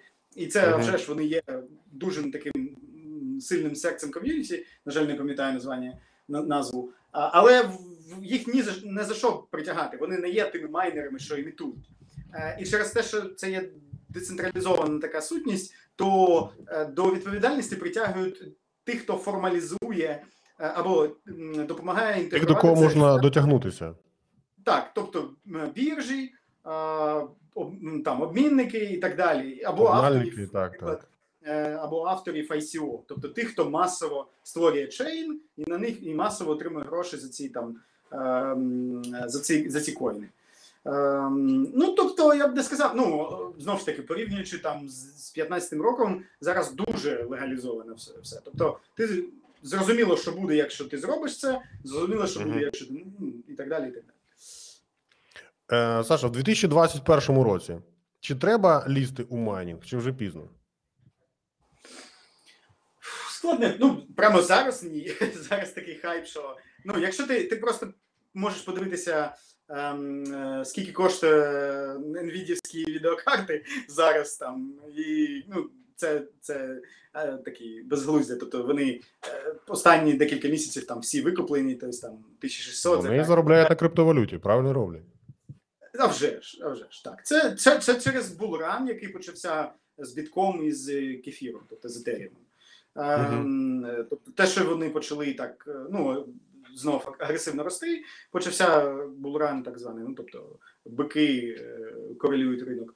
Е, Через це усі знов пішли у майнінг, скупили девайси і, активно майнять. Ну, це дуже дорого просто зараз. Тобто зараз купити відеокарту нерентабельно. Е, і е, чи, це, чи, чи можна, чи стоїть це робити пізніше протягом року? Ну це дуже складне завжди питання. Адже е, ну, ті, хто ті, хто м, виробляють майнери, вони також а вже ж розуміються на цьому і Антпул, як я казав, е, самі мають дуже великий об'єм бітка як такого, і не, тільки Bitmain, там, е, але й інші, там Дрегони, які інший конкурентний девайс призводять. Тобто, чи варто зараз. Ну, просте, проста відповідь, якщо в тебе є доступ до дуже дешевого або, безплатного ем, електричних потужностей, так а вже ж це можна От якраз про це і це, але це так. очевидно. Е, ну, тобто, вартість самого майнера окупається десь за 3-4 місяці, там, залежить від е, е, того, що там, як ти майниш, що ти майниш, що ти купив там, і так далі. Е, Мгм. але оця постійна гра, кількість там, вартість електроенергії versus е, оновлення майнерів, адже твій майнер він деградує порівняно з network ом е, і так далі. Тобто, чому у період, коли е, ринком управляли е, майнери, як то кажуть, е, як тобі розповідав поза, поза ефіром, що Bitmain міг візуально було видно, як через 30-40 днів після того, як новий batch ем, майнерів був розкуплений з ринку, е, починав рости біток. е, так, так. Дуже дуже агресивно протягом двох-трьох днів, коли вони просто це була запланована акція по зростанню по, по допродажу другого та третього бачу. Тобто вони вибрасували на ринок перший бач, там десь ну скільки там тисяч девайсів, його скупали, і вони, щоб створити ажіотаж, мували ринок. І протягом наступних двох трьох-чотирьох місяців, ну то вони і самі на цьому заробляли також той самий біток, адже в них ці майнери також були. Вони ж не тільки на ринок їх, е, вони для себе їх теж також залишали. І там було видно оця кореляція між там другим, третім батчем бітмейнівських майнерів і агресивним поведінком там бітка на ринку. Але зараз в них же ну, не великі об'єми, об'єми, але не ті. Е, Ну тобто вони, вони більш так не можуть зробити. Ем, недоста- недостатньо об'ємів. Ну, ну тобто, е, чи варто це робити ну, новайс, ну, новачку, мабуть, що ні. Це, це досить складний, ну, складний спосіб заробляти. Тобто, тільки якщо в тебе очевидний профіт, тобто немає оплати електричества, там електроенергії. А ти знаєш щось про цифрове мистецтво пов'язано із криптою? От тут Саша Шакіров питає про це. Я, чесно кажучи, нічого про це не знаю. Можливо, ти Ну так, ну мабуть, якщо я правильно розумію, він каже про ну, част- часткову пок- по, покупку предметів мистецтва, як то картину Пікассо, як, яка дистриб'ютиться. Е, Так, про це питання може. Е, наскільки розумію, то це генерація. А, ні. то це генерація витворів Детально. мистецтва через е, Ні, блокчейн. Ну, тобто, що я чув, це оцей ну, частково продаж е, фізичних предметів мистецтва. Е, Ну, так, так. Бенксі такі е, штуки любить, так, так. Якусь херню витворити і зібрати багато грошей за це. Ага, Ну, ось і питання. Дивись. Про NFT. Якраз я про NFT і Вова зі Львова писав, і Саша. От про NFT. Що ти думаєш? А я не знаю, що це. Ну, тобто, може, розкажіть, що, що ну, я можу погуглити. Невзаємозамінні токени. Так, е, особливий вид крипти, от як якщо вірити Вікіпедії, який відрізняється від більшості криптовалют, а, представляє собою активи, які існують лише у власних криптосистемах. Ну, окей, я думаю, що це ну, тоді ми. насправді я не, я не дуже бачу, ну, а чому чим це відрізняється від багатьох токенів. Е, м, Fungible in nature. Ну, тобто, ну я зрозумів. Е, Тобто концепція така, що в неї нульова ліквідність. Тобто ти не можеш обміняти її на щось інше, якщо я правильно. Ну, це я за три минути. За хвилину. А, тобто їх, їх якби не можна ну, вони виводити. унікальні, їх, ну, ну як, тобто ти не можеш. е, Ну, я не розумію, чому його не можна продати. А, ну, потрібно почитати. Ні, я не чув, не знаю концепцію. Я знаю, ну, що я сказав, це що у якийсь момент е, е, оці гранульовані продажі арт е, ну, мистецтва почалися. Це дійсно так, і там були цікаві концепції. Я не знаю, чи вони вижили чи ні. Був навіть період, коли музеї а, для самофінансування, тобто як форма, е, як форма краудфандингу, розпродавали бажаючим свої ну, власні е, склади, але таким чином, що ти не міг е, отримати картину цілком, адже ти володів тільки там сотою частиною. Але ти знав, що там одна сота цієї картини, реальної картини, там якогось замальовка Пікассо, не дуже Мгм. не самого там відомого і так далі. Ти міг купити якийсь партикл, і ти, ці гроші йшли на підтримання музею. На тобто, це такий соціально соціальний як, така функція, коли люди фактично крауд, краудфандили, викуповували картину у музею, а музей Мгм. її обслуговував, тобто демонстрував її людям, і лю, люди получали такі часткові дивіденди за показ цих картин у музеї. Тобто вони нібито її загалом володіли, і музей, як НГОшка, він фактично себе там кошти на експозицію, на зарплатні і так далі. Але адже музей не є не є profitable, то він е, надлишок профіту віддавав як дивіденди тим, хто володів цими картинами у музеї. І там, Мгм. ну тобто, я я ж кажу, я не знаю, чим це закінчилося. Це була така форма краудфандингу. Тобто, що точно знаю, що декілька музеїв в Штатах так зробили, і там щось вони з цим експериментували. і Я не слідкував, що було далі. І я знаю, що були маркетплейси, коли ну які були побудовані на цій концепції, там, де там, там де, де дорогі е, арт, арт е, елементи арт-мистецтва можна було купити гранульоване. Ну і Мгм. такого зараз дуже багато. Тобто можна купити оренду приміщення таким чином, е, частки, част- частину там будівлі і так далі. І, мабуть, я хочу там тут прокоментувати, що, мабуть, це ну, для мене також дуже важливий, е, важлива такий ефект існування цієї феномену криптовалют, що він фактично відкрив дорогу до, е, до фінансових інструментів е, common people. Адже і до прямого трейдингу, for good or for bad, вже ніхто не дізнається. Ну, дуже цікаво слідкувати за цим веселим маразмом, що коїться навколо ем, е, Робін Гуда і так далі. Там нема криптовалют, але це той самий personal Але private суть, суть дуже private- схожа, так. private friendly. Ну тобто ці, ці люди пішли туди, пішли туди, адже у 19-му році величезна кількість людей по світу сказала: а чого нащо мені брокер? Я хочу сам. І з усіми for good and for bad цього, е, цього поступку ці люди почали вливати туди гроші. Тобто, перший фактор це більше грошей з consumer market у почало повертатися до trading market у, е, до трейдинг флорів і так далі. Та більше людей почали ну, так, так чи інакше, інакше працювати з своїми фінансовими есетами. І, Мгм. і крипта, адже вона не має ніякої бюрократичної перепони, вона стала для, для цього першим ключем, адже тобі нічого не потрібно для того, щоб купити біток.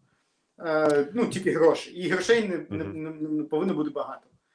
Е, і оця концепція, що дуже велика кількість людей, тобто великі прошарки населення, тобто мільйони людей, почали в цьому контриб'ютити до цього, в цьому приймати участь і відкрились до різних фінансових операцій. Це також феномен. Тобто, знову ж таки, дуже складне питання, чи це добре, чи це погано. Це еволюція людства, так тобто фінансово в даному Ну, мені здається, це доволі непогано, бо дає доступ Цікаво. Тобто, ну адже вони ж як це ж як ем, коли, ну це, це дуже це, це ж як коли то якби куча людей з камінням вбігає у порцеляновий магазин. Тобто, ну це весело, але поки вони не навчилися обережно брати ці, ці стаканчики, це Вони це не оперують мільярдами, тому вони не страшні весело. нікому. Якщо це не твій магазин, так. Ну Ем, так, звичайно. так. Ну, якраз тут Я, я дуже люблю ці новини з е, Робін Гуду, якщо ти знаєш про що я кажу. Тобто ця історія з GameStore, так, і так, цього так, так. з цим з Герцем е, оренда автомобілів. Ти знаєш, що там було?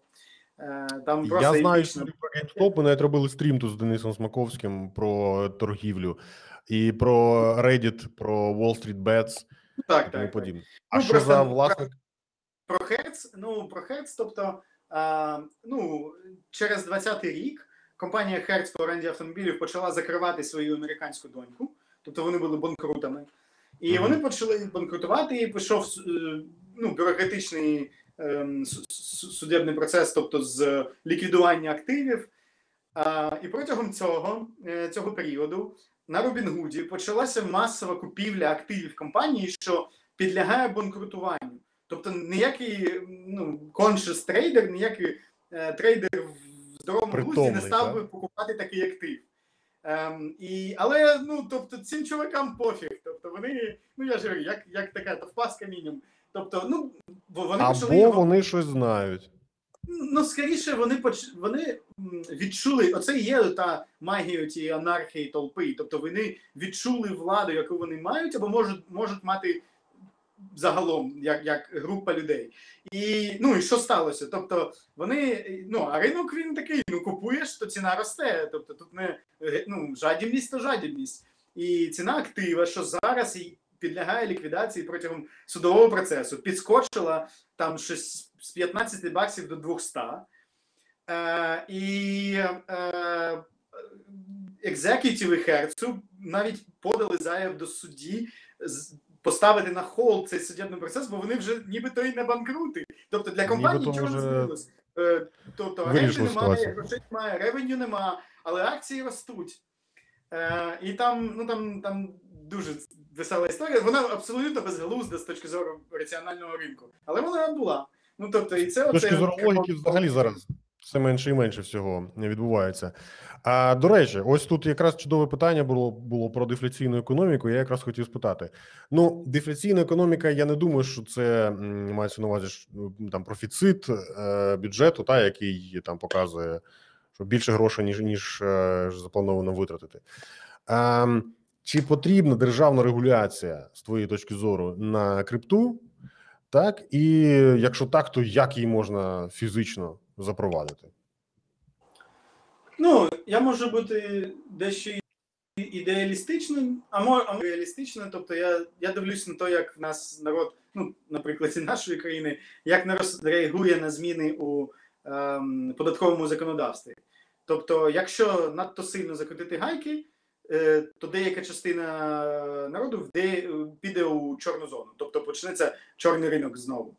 І оця історія там з ФОПами і так далі, це була легалізація, е, тобто е, законотворча активність, яка була направлена в тому числі на те, щоб зменшити об'єм чорного ринку.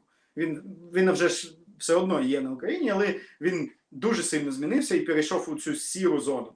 А, так от, е, ну тобто, я не і я не думаю, що у цьому у цьому сенсі ми дуже там відрізняємося від усіх усіх країн. Там у- кожній країні є свої нюанси, починаючи від соціопсихологічного відношення до законодавства, тобто законопослушність, так звана, та є економічні фактори, е, різні можливості у е, там цифровому плані. Там, наприклад, Кор- Корея дуже діджиталізована, там і в неї дуже великий контроль над або Китай над е, населенням. Там у когось є оці, ну там, а в Штатах, наприклад, мільйони людей є то, що називається unbanked.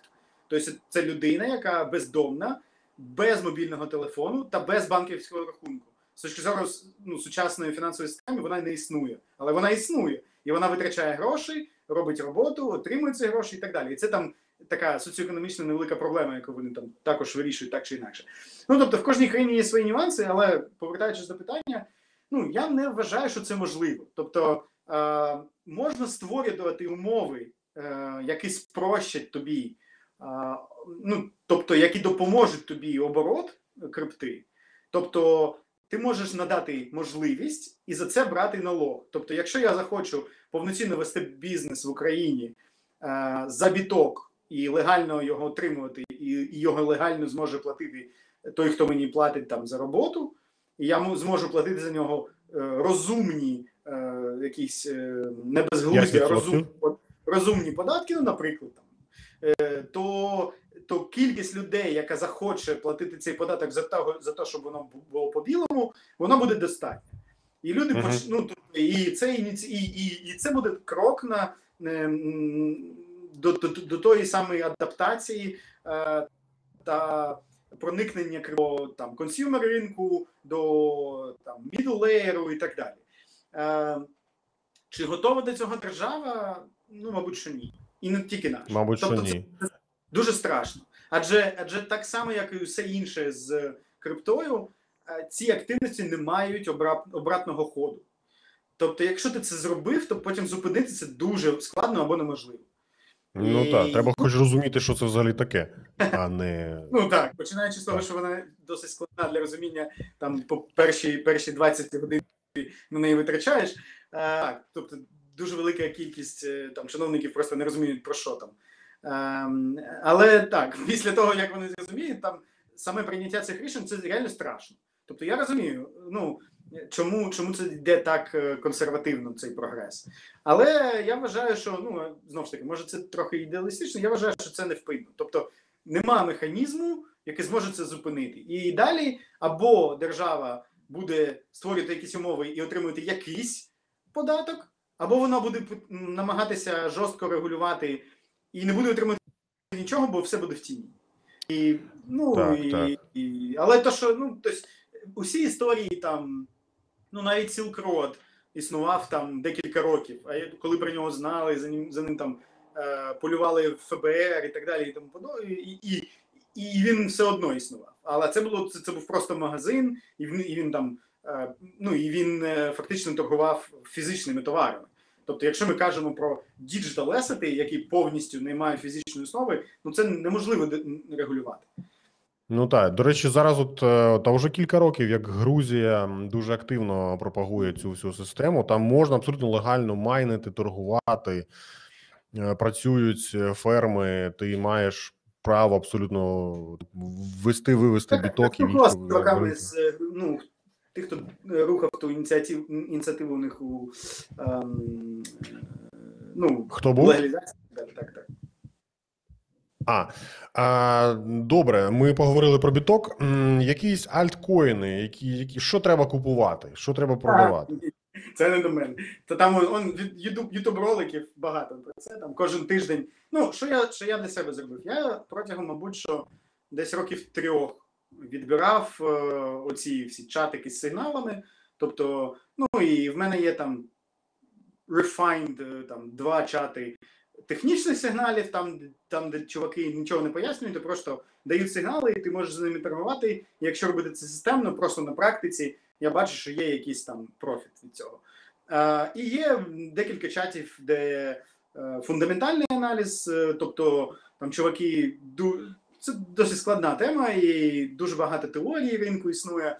Є там е, ну, дуже багато історій, спекуляцій, теорій з- з приводу того, коли буде рухатися будь-який есет на ринку. Так? І я обрав собі там двох-трьох чуваків, яких я до яких я прислухаюсь. На моїй практиці вони непогано роблять якісь предикшени. Це все платні би, історії, ну а вже ж. І ну, я просто обрав їх методом та помилок, тобто я платив, там потім закривав, або десь не платив, там закривав щось підходило, щось не підходило, і там я перебрав їх дуже багато. Мгм. Е, ну і ось там я моніторю, моніторю деякі інсайти от, таким чином. А, чи можу порекомендувати? Ну, мабуть, що ні. Тобто, ну, я, я не з тих, що можу сказати, от, от, от сюди вкладай, ось сюди не вкладай. Тобто, дуже багато спекуляцій на цю тему.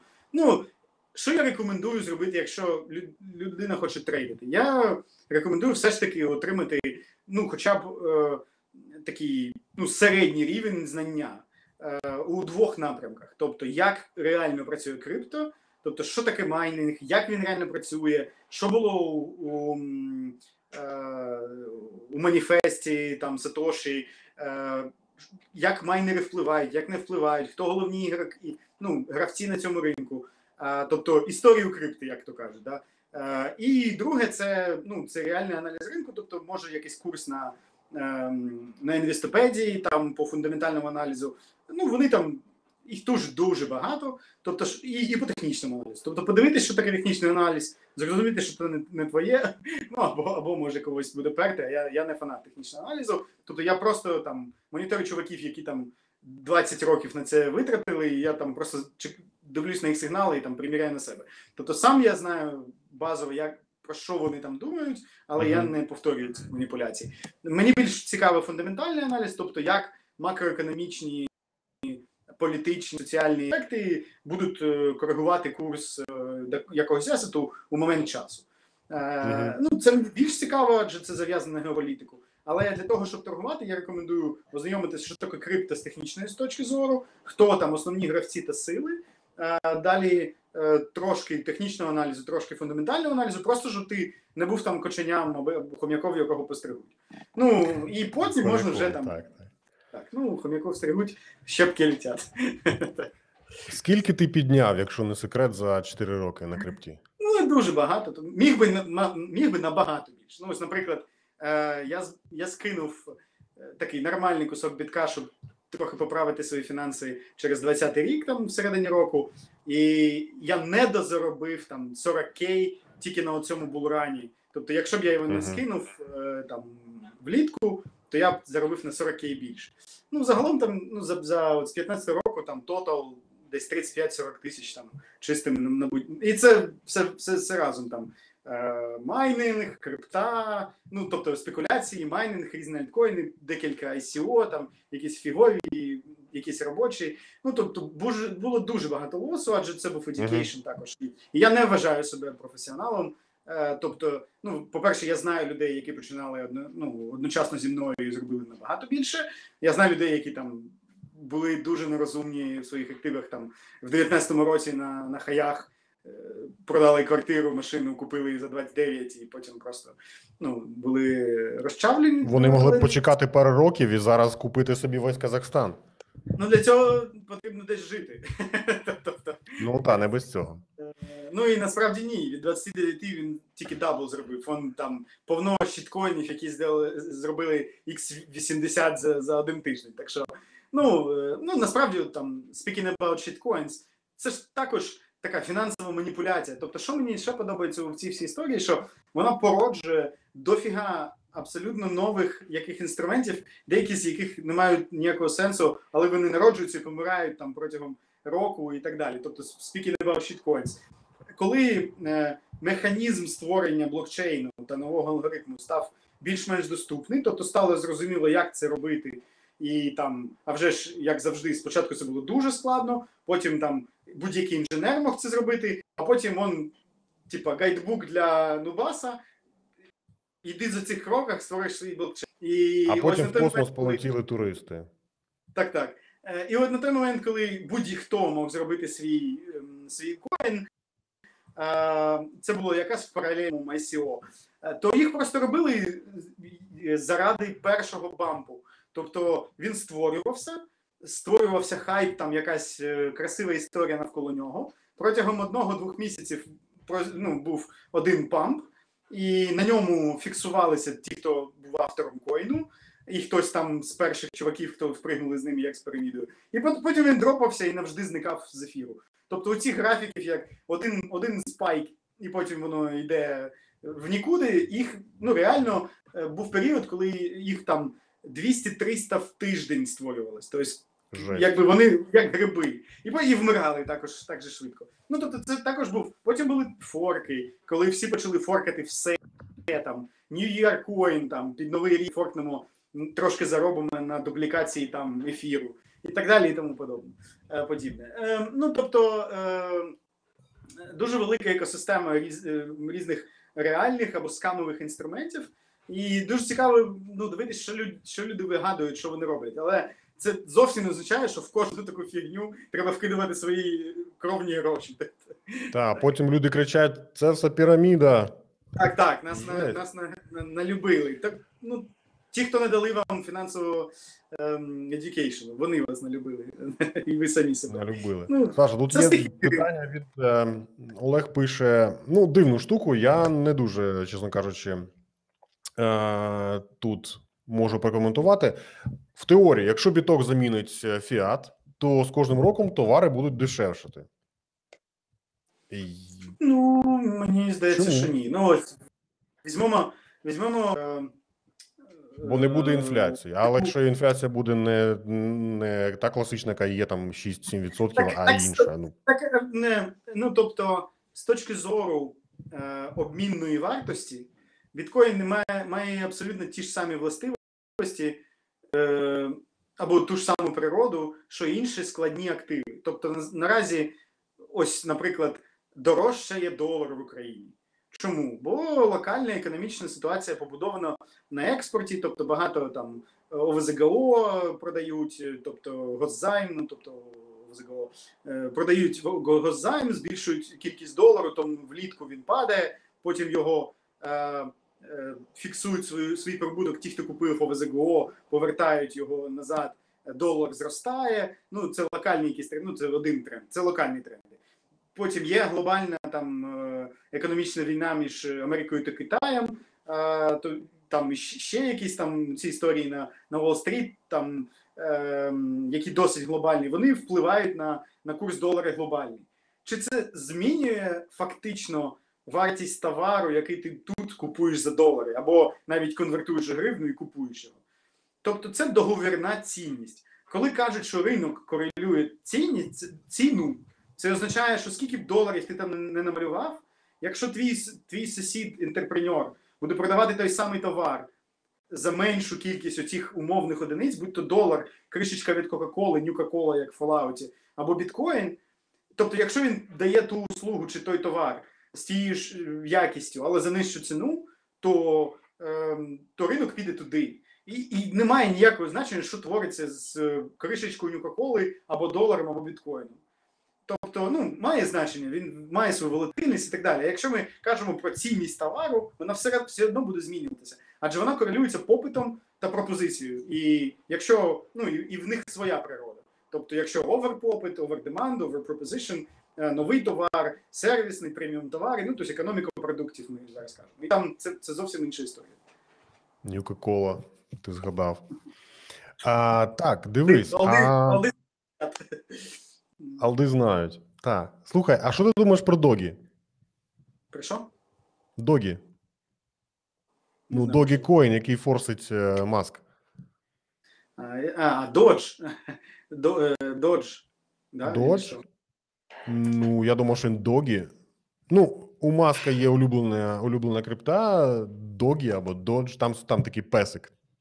І от він його дико форсить. Що ти про нього думаєш?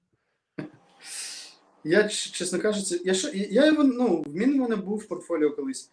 Але, ну так, так, просто, До- Dodge, Ем, е, ну, принаймні я, я завжди його, ну, по, по маркет-індексу, DOGE. Ем, Я, чесно кажучи, не пам'ятаю, що, що там. Я пам'ятаю, що я його купував, він деякий час в мене був багато років назад. Нічого про нього не знаю. Face of Shiba. Він е, не так давно якраз е, Маск почав про нього Ну, писати, понятно. і, Так, зрозуміло. і ну такий Ну, так, класичний, класичний вкид і, і, і ну, Так. накачка і вкид. Ну я ж кажу, І це, це по класичному ринку вже там у чувака були б е, судові іски за це. Е, Так, він би по носу нормально отримав. ну, Так тут ем, зараз я Ну, відкрию Якщо. Трампу можна, то, то маску також можна. Ну так. Він подорожчав з просто. Блін, Мені здається, він також створювався як кофікоін, тобто, ну, як маленька е, Мгм. сутність там з Easy Transactions, але я не пам'ятаю там лор, тобто, що вони казали про, сам, про самих себе. Не пам'ятаю, чесно кажучи. Ну, нічого про нього зараз не можу сказати. Ну, коротше, він так добряче, добряче піднявся в ціні, потім трошки упав, але вже все одно ну, доволі суттєво виріс. А Originally created, карбованець. то есть, это шутка. Ой, sorry, що що? Originally created as a joke. Тобто, ну просто чуваки створили, створили коін. Ну, був вечір, вечір суботи. Так, так. Томний, томний вечір перестав бути томним. Ну, А що ти Всі думаєш ваші- про карбованець? Карбо, да. Ну, я навіть е, в якийсь час там був у ком'юніті, коли. Ну, тобто, е, тут же яка історія? Є Карбо, і є ком'юніті навколо Карбо, там з його автором. І навіть коли він з'явився, мені сподобалась ідея, і е, я там його і купував сам Карбо, і сидів там деякий час у чаті е, там, розробників. Е, Ну, де були розробники, тобто я не був, не був там частиною команди, але там невелике ком'юніті, що було навколо. Тобто, бачив, коли його перший раз додали на українську криптобіржу, не пам'ятаю, яка називається, і на Куну. А, або на Куну вони так і не пройшли тоді. Ні, хотіли, але не пройшли. А, на куну Е, ну, тобто, М. Мені було цікаво, щоб вони якби існували. Але ну я, я не знаю, через що я бачив, що він там загнувся, і зараз Мінцифри заговорила про е, будівництво стейблкоїну українського на базі Stellar. Ну, Stellar нормальний коін, він для цього Мгм. підготовлений. Тобто, це нормальний, він не зроблений спеціально для нас, але ну, чому вони не, не пішли до Карбо, чи хотіли вони, е, чи були такі спроби, я нічого не знаю про це. Тобто, або вони сказали, так, локального бізнесу нам типу тут не треба, давайте щось перевірене. Пішли до Stellar. Може, може так, я не знаю. Ну, це треба питатися в когось з Мінцифри. Ну, що, що, що стосується стейблкоїну українського, ну, чом, ну, це добре. Тобто, якщо буде стейблкоін, який буде легалізований, буде нормально працювати, це вже ж добре, адже е, ну, е, в чому сенс е, стейблкоїнів? Вони не стануть, е, не мають всіх е, добрих сторін крипти, адже вони є централізованими, вже ж. Але в них є технічні е, переваги крипти, тобто е, швидкість транзакцій, прозорість е, і так далі. Це дуже зручний та швидкий механізм обміну валют і так далі. Тобто, якщо ти хочеш перекинути, ну, наприклад, let's say, наступного року е, українські підприємства зможуть обмінюватися е, там цим е, стейблкоїном українським е, на легальному на легальній основі. Це буде вже ж дуже круто, але я не знаю, як банки це пропустять. Адже вони будуть ну не втримувати, тобто комісія. Комісія буде дуже маленька на транзакціях, швидкість транзакцій буде дуже велика, прозорість буде дуже велика. Е, Ну, зручно, швидко з телефона там і так далі. Ну, тобто, усі переваги технічні. Але ну там так багато зав'язано на disruption, як то кажуть, е, банківської структури, що ну я не знаю, як вони це пропустять. Тобто, що вони збираються робити з тим стейблкоїном? Е, Ну тут знаєш, як не можна зробити це на, на, на полшишечки. Тобто, або це стає ем, ну, фі, ну, asset, який можна активно використовувати легально. О, вибачаюсь. Ем, або ну, це ні, ні про що. В ньому немає тоді сенсу. Да. Я тебе питав, коли ми з тобою тестили звук про cloud mining, і тепер ще раз питаю: що ти думаєш про cloud mining?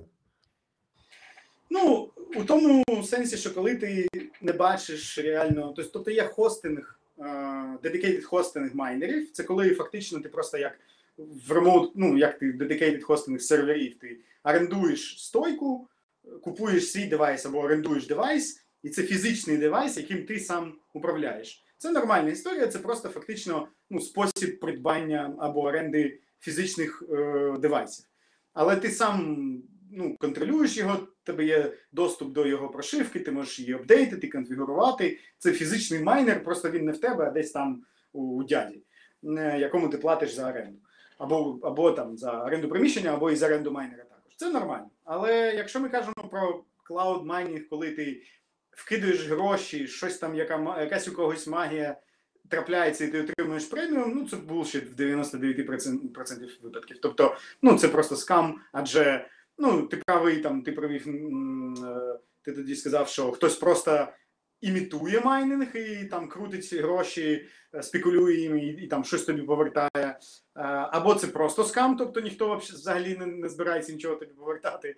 Е, Ну, як- якби реальна, ну, реальна ситуація, коли це, це дійсно краудмайнинг, ну я такого не зустрічав.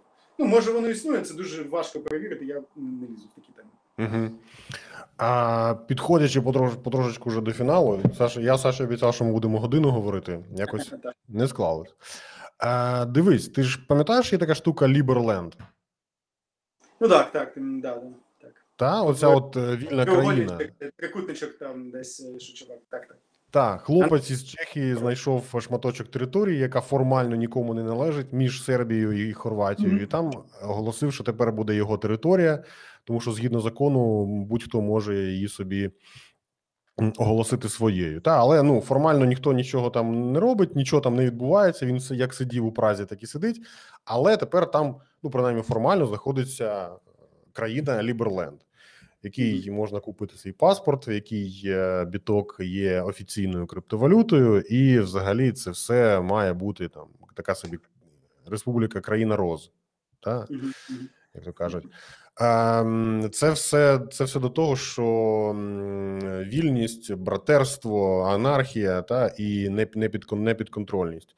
А як щодо державних цифрових валют? От якщо ми фіат, умовно кажучи, принаймні частково візьмемо мільярд гривень, їх спалимо, так НБУ це зробить, і за рахун і зробить мільярд там КРБ своїх.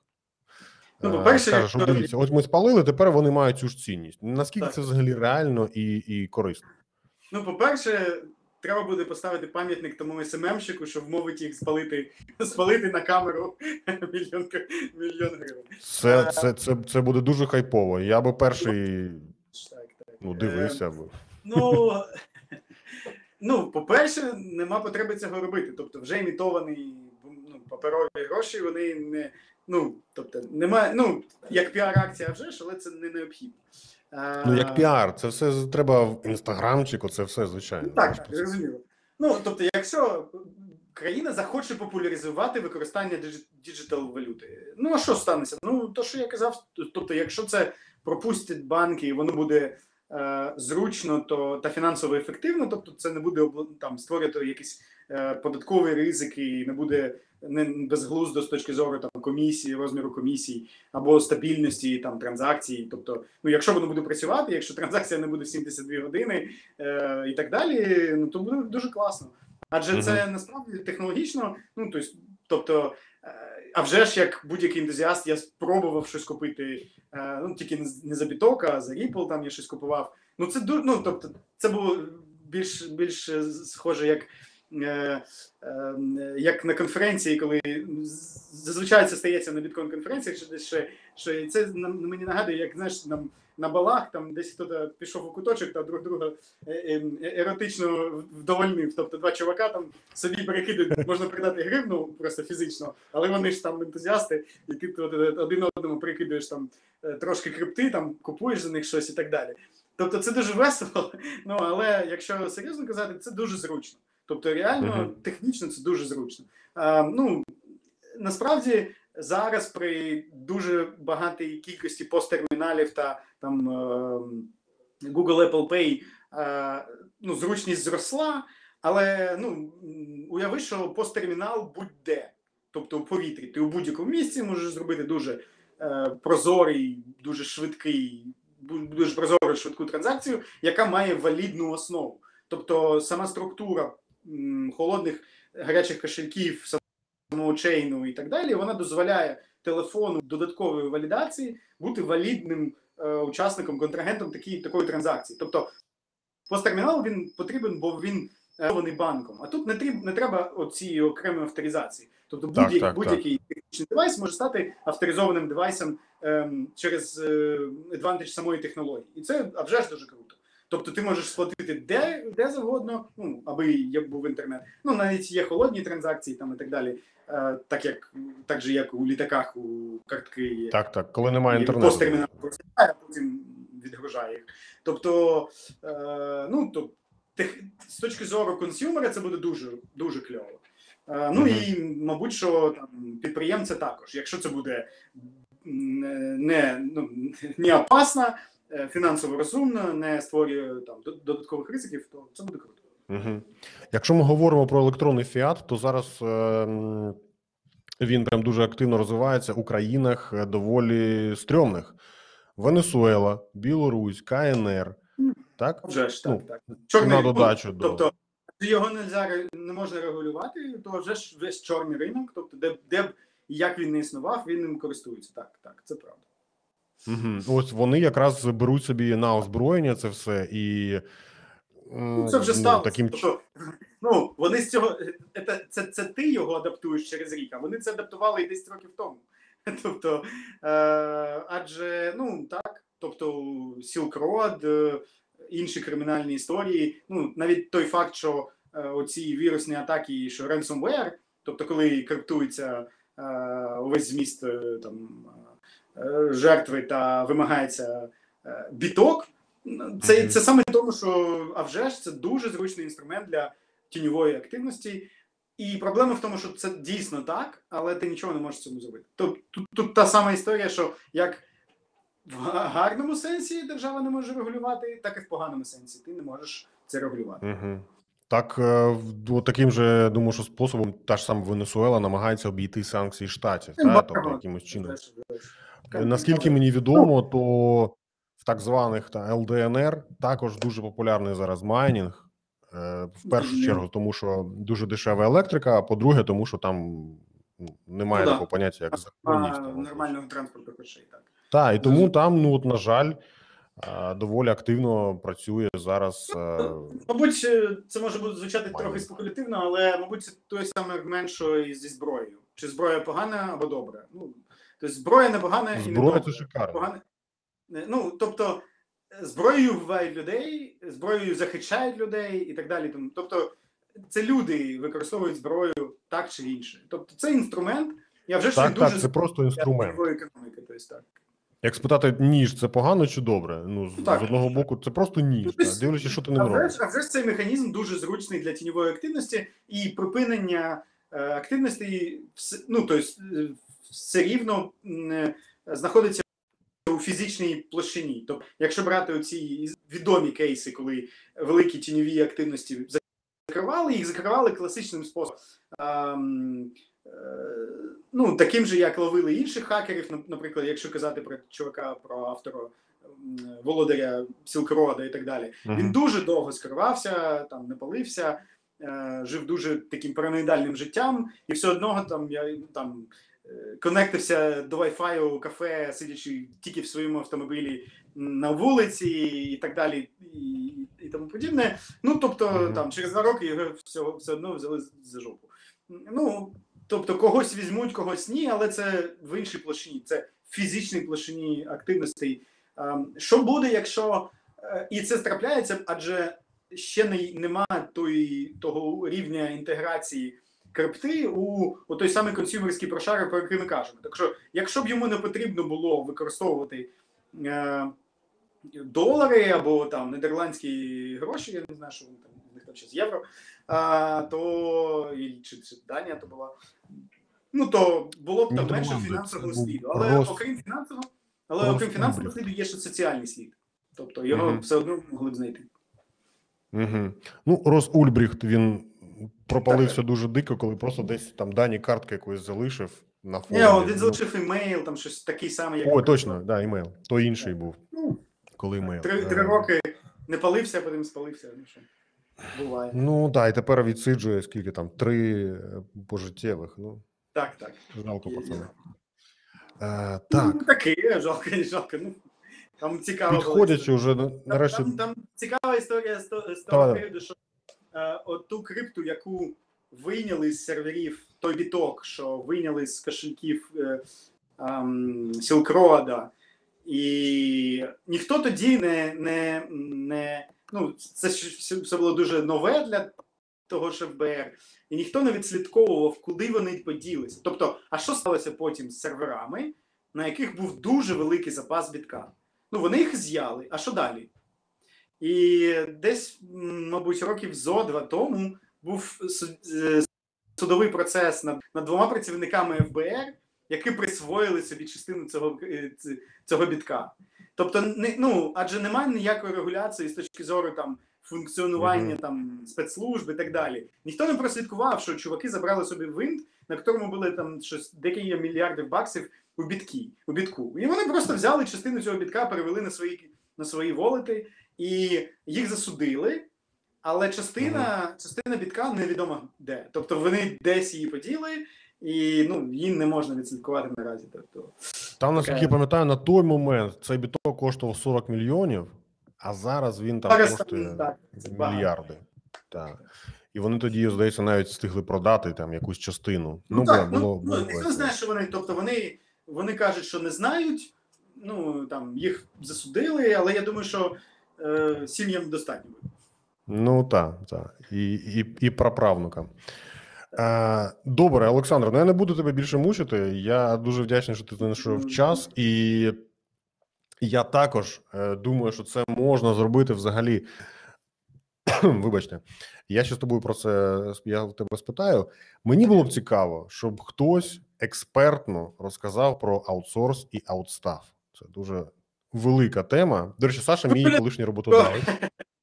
Ще більше І- ніж е, раунд крипто. Ну, можна, може, може бути. Давай його проговоримо окремо. Я, я не впевнений, ну може, може бути. Та, ну ми підпишемо NDA спочатку, так? Ну. Перед цим. Окей. Ну, або Е. про це, про можу, можу про стартапи ще розказати. Це було б дуже цікаво послухати, тому що це зараз взагалі одна з е, основних е, м, м, одне з основних місць роботи для молоді, де вони можуть нормально, адекватно, спокійно працювати, е, не займаючись діччю, не, не, не тікаючи нікуди і заробляючи нормальні гроші легально. Та Я так. як би це там дивно не звучало, і при цьому бути там одним із топових у, у світі. Це окрема тема, і дуже класно. Дуже дякую тобі, що ти розказав, е, показав, пояснив. І розкажи мені тепер, будь ласочка, і нашим глядачам на прощання порадь що-небудь, спали якусь тему, і щоб всі побігли купувати там яку-небудь солану або тетер. Я жартую, звичайно. Ну, е, очікується, що у кефіра ще буде булран.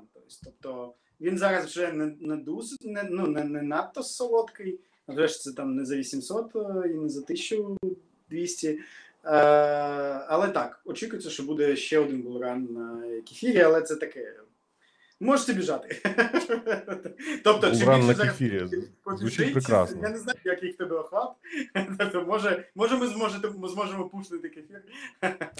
Якби я був підготовлений, я б вам закинув якийсь щиткоін, де нас вистачало. Тобто, де аудиторії того чатику вистачило, б, щоб ми його пампнули. Але відачі, бачиш, я не, не готовий прийшов. Та це добре, що ти не готовий, бо ми зараз би вклалися.